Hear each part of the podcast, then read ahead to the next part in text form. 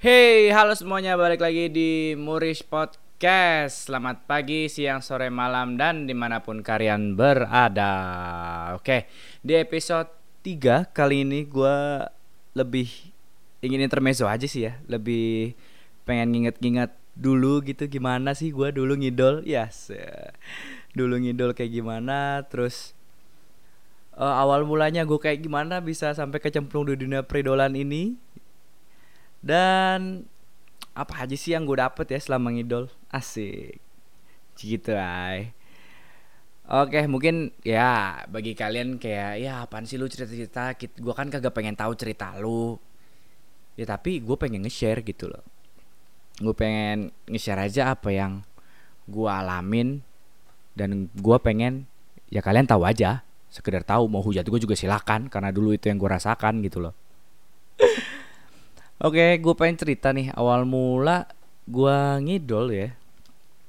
Itu kan 2012 akhir sekitar September tanggal 22 2012 itu pertama kali gue nonton teater dengan keadaan mohon dicatat gue mempunyai pacar tapi sedang renggang hubungannya. Itu adalah saat-saat yang tepat untuk mencari pelarian. Dan akhirnya gue diajak sama temen gue ada seseorang bernama berinisial Guje dan satu temannya lagi gue dikenalkan dengan sebutan Gips Doto kalau sekarang Gipsy Gipsy asik. Gue pertama kali diajak nonton JKT48 itu waktu masih generasi satu bener-bener generasi satu loh masih satu belum ada generasi dua dan teater itu masih satu setlist yaitu Pajama Drive. Nah mumpung gue sedang renggang-renggang ya nih. Gas lah nonton. Tapi sebelum nonton gue nggak seri gue nggak research tuh karena apa ya gue JKT48 itu tahunya ya cuman Nabila Melody udah. Jadi pas pertama nonton ya yang gue tahu Nabila dan Melody. Ternyata dong pas masuk gue liat ke panggung mukanya sama semua.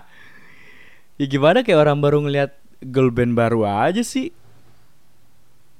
Ya kelihatannya sama mukanya jadinya susah milih-milih cuman pengen tahu ya Nabila yang mana mukanya terus yang Melodi yang mana mukanya sampai dua jam sampai dua jam setengah teater gitu gue cuma nyari-nyari mana sih Nabila mana sih Melodi. Dan gak peduli gitu dengan member-member lain. Tapi justru mas setelah nonton gue langsung research tuh oh JKT48 tuh membernya segini segini segini. Oh dulu tuh masih ada Sania masih ada Gaida Veranda Sonia Stella. Dan masih banyak lagi yang gue tidak hafal nama semuanya. Terus dimulai dari saat itu gue jadi berpikir kayak wah ini sepertinya bagus jadi pelarian gue agar tidak galau atas kerenggangan hubungan gue waktu itu. Ya udah. Terus gue lanjutin nonton. Lama-lama asik juga gitu loh. Ketagihan seminggu bisa tiga kali nonton. Dengan waktu itu tiket pelajar masih lima oh belum belum ada tiket pelajar. Waktu itu gue masih weekdays 50 weekend 100 dan itu masih sistem undian verif. Terus akhirnya gue kulik kan tuh. Gue kulik nemu nama satu member yang pengen gue cari tuh. Ada namanya Sania ya kan? Nama Sania akhirnya gue osin deh tuh Sania. Tapi masih suka juga tuh mana bila dulu dan pada saat Nabila ulang tahun, ini adalah hal freak yang pernah gue lakukan selama ngidol ini yang paling parah sih menurut gue. Gue bukan siapa-siapanya dia. Mungkin dia kenal gue juga persentasenya kisah masih di bawah 50% tahu gue juga. Gue sempet-sepentel loh bikin stop motion sama ngadoin boneka gede buat Nabila. Dan itu gue tweet.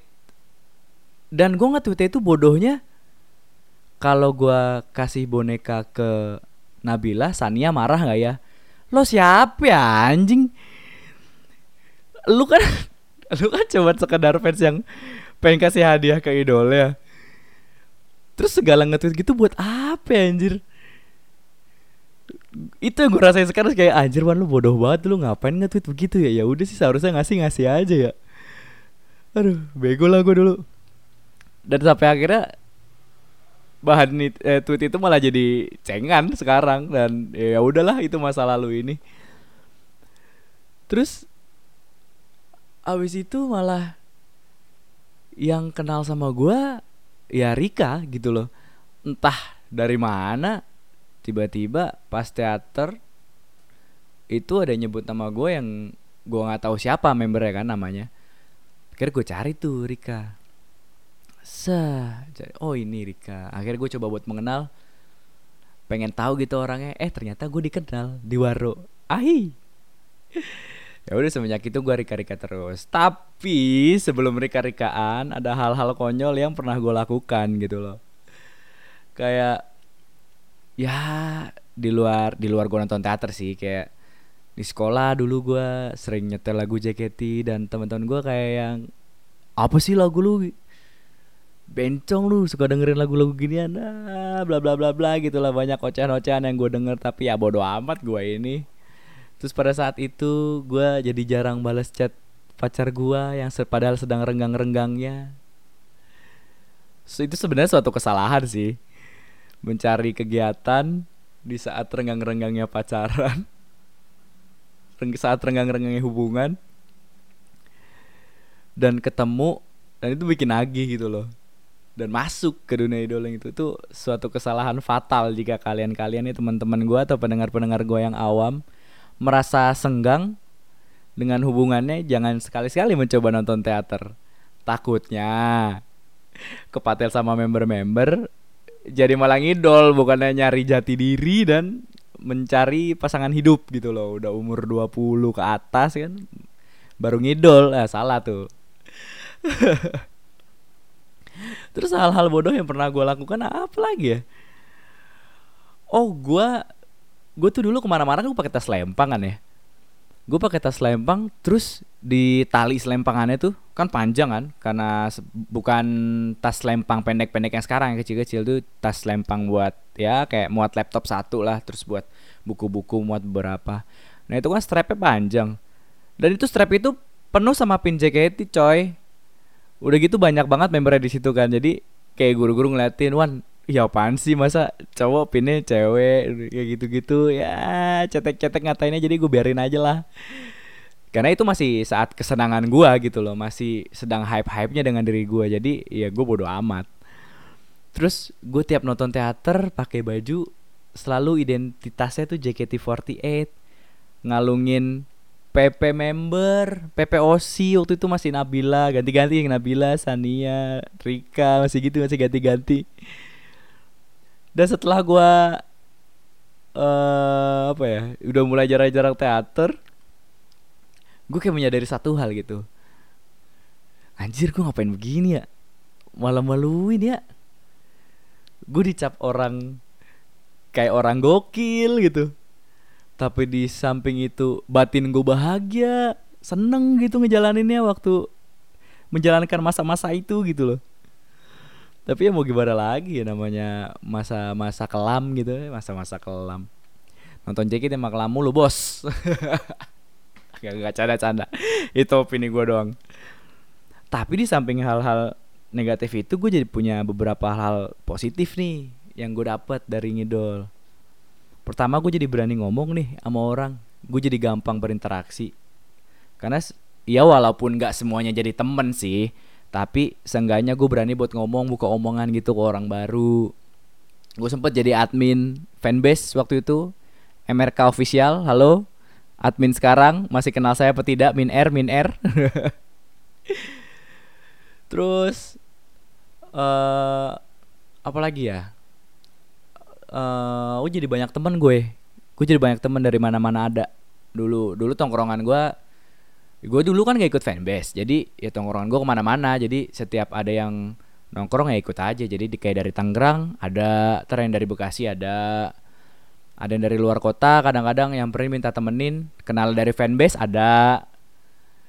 Terus tiba-tiba gue kenal dengan satu komplotan. Asik satu komplotan. Ya sekarang gue anggap keluarga. Asik namanya single fighter. Bukan ingin menjual nama single fighter tapi ya karena itu namanya aja dan gue merasa single fighter. Karena gue berjuang sendiri untuk deketin member ngerasanya tapi nggak tahu yang lain ngerasanya. Gue ketemu sama teman-teman gue ini diajak nongkrong waktu itu pertama kali ketemu itu pas acara Cleo. Nah acara acara Cleo tuh yang bikin rata-rata anak-anak single fighter tuh acara ulang tahunnya Cleo waktu tahun 2013 2012 Desember apa? Apa 2013 gitu deh. 2012 Desember. Iya kalau nggak salah kalau nggak salah. Uh, terus gua ketemu gua nongkrong orang-orangnya asik masuk ngobrolannya sama gua dan akhirnya nongkrong sampai sekarang. 2019 sudah dari dari berapa? 2012 gua ketemu sampai sekarang 2019 masih jalan terus gitu nongkrong. Dan single factor tuh udah bukan di Jakarta doang dan di Tangerang coy. Ada di Bali di Palembang. Gila sampai sejauh itu gitu loh temen gua. Terus dari fanbase juga ada gue yang di Palembang juga ada yang di Padang ada. Di Jawa Barat sana ada. Di mana sih tuh Pandeg Pandeglang ya? Pandeg iya Pandeglang ada. Bandung ada. Terus gue jadi kenal lah beberapa orang-orang hebat ya yang gue nggak perlu sebutin namanya. Itu hal-hal positif yang gue tahu sih yang gue bisa ambil. Gue juga bisa berdamai dengan diri sendiri dengan sifat peridolan itu sendiri ya bukan berdamai dengan diri sendiri. Kalau misalnya gue dikatain kalau itu sih ya balik ke diri sendiri aja. Ya jadi udah kebal gitu dikatain ah lu ngidol mulu gini bla bla bla bla bla. Udah jadi makanan sehari-hari bos. Ya paling apa ya menurut gue kalau misalnya lu baru mulai ngidol dan lu tertarik ya lu coba aja masuk ke dunia ini sih siapa tahu lu nemu positifnya kayak gua lu bisa punya hobi baru. Eh jangan salah lu hobi baru begini nonton-nonton ini kita hobi mahal ya. Lu bisa pamer sebenarnya ke teman-teman lu. Lu misalnya teater seminggu tiga kali ya lu udah berarti udah ngebuang tiga ratus enam puluh ribu kalau lu beli OTS sekarang untuk sekedar nonton show dua jam setengah dua jam hampir dua jam setengah. Kalau lu nontonnya pajama tiga kali 8 16 24 240 ribu tiga kali show kalau misalnya se seminggu tiga kali pajama terus ya. Tapi sekarang kan udah udah banyak tuh timnya. Jadi ya lu bisa pamerin lah ke teman-teman lu. Belum kok misalnya ada pemilihan member lu bantu lu beli lu support beli vote gitu kan. Dengan apa tuh dengan beli handshake yang dapat vote lu nonton teater dapat tiket vote ya kayak gitu-gitu kan. Hobi kita hobi mahal tau. Jangan pernah malu buat ngakuin hobi diri sendiri karena itu yang bisa lo banggain. Udah gitu aja kali seringnya ya. Anjir boring boring banget.